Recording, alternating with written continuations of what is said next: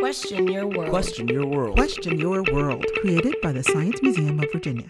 Hypnotists spend a lot of time trying to learn how to control the brain. It's very difficult. Well, a lot of neurologists do that as well, and not only is it difficult, but it requires creating some mind blowing new technology. Recently, scientists created an optofluidic implant, or a remote control light and drug injecting device, to better understand the brain. This creation is just about a tenth the diameter of a human hair and can trigger stimulations or push drugs via signals from a command antenna located three feet away from the subject. By using this device on mice, they have successfully been able to control their sensitivity to light and could trigger various reward centers in the brain, thus giving them the ability to command and predict mice behaviors. So, no, it's not quite hypnosis, but it is a remarkable breakthrough in the continuing story of mice and men and their brains. For more information, please visit smv.org.